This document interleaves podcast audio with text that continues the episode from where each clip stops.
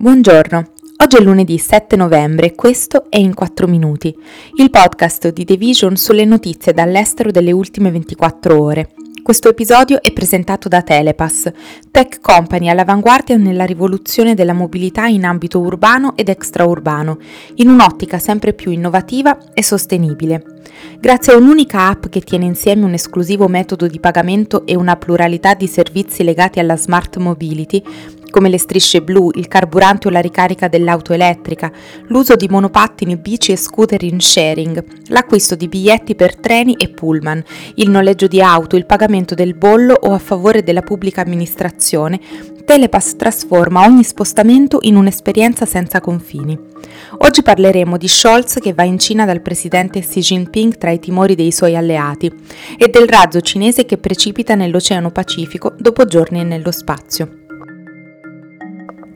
Il cancelliere tedesco Olaf Scholz è arrivato a Pechino venerdì, diventando il primo leader del gruppo dei sette a visitare la Cina dall'inizio della pandemia, anche se gli alleati hanno espresso preoccupazioni sui suoi reali obiettivi e sulla capacità del leader tedesco di trasmettere un messaggio chiaro e coerente sia a Oriente sia a Occidente.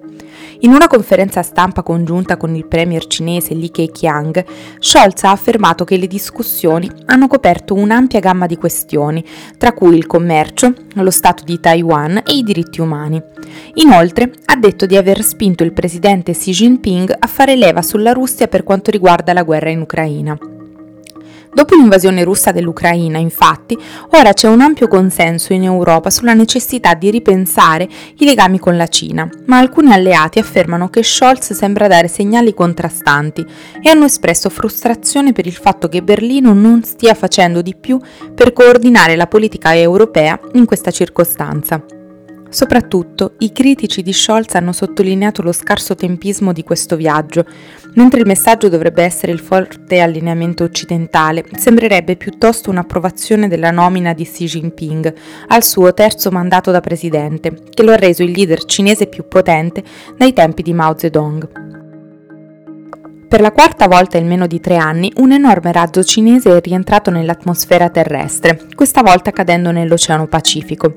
Non ci sono state segnalazioni di danni e feriti, ma il suo ritorno sulla Terra ha evidenziato un'allerta tra le nazioni che viaggiano nello spazio sulla pratica cinese di lasciare che i suoi razzi esauriti ricadano sulla Terra dopo giorni in orbita. Sebbene le probabilità che una persona venga colpita dai detriti di ritorno siano basse, molte delle tracce che il razzo potrebbe aver perso sono passate su un'ampia porzione di aree popolate della Terra. L'amministratore della NASA Bill Nelson ha più volte condannato la Cina per la sua ripetuta pratica. È fondamentale che tutte le nazioni che viaggiano nello spazio siano responsabili e trasparenti nelle loro attività e seguano le migliori per il rientro controllato di detriti di un grande razzo, detriti che potrebbero causare gravi danni o perdita di vite umane ha detto. Infatti la Cina è l'unica tra le nazioni ad avere un posto nello spazio a consentire il ritorno non pianificato dei suoi razzi, invece di abbandonarli in mare, come fanno la maggior parte degli altri paesi, o di riportarli a un atterraggio morbido come SpaceX. Questo è tutto da The Vision, a domani.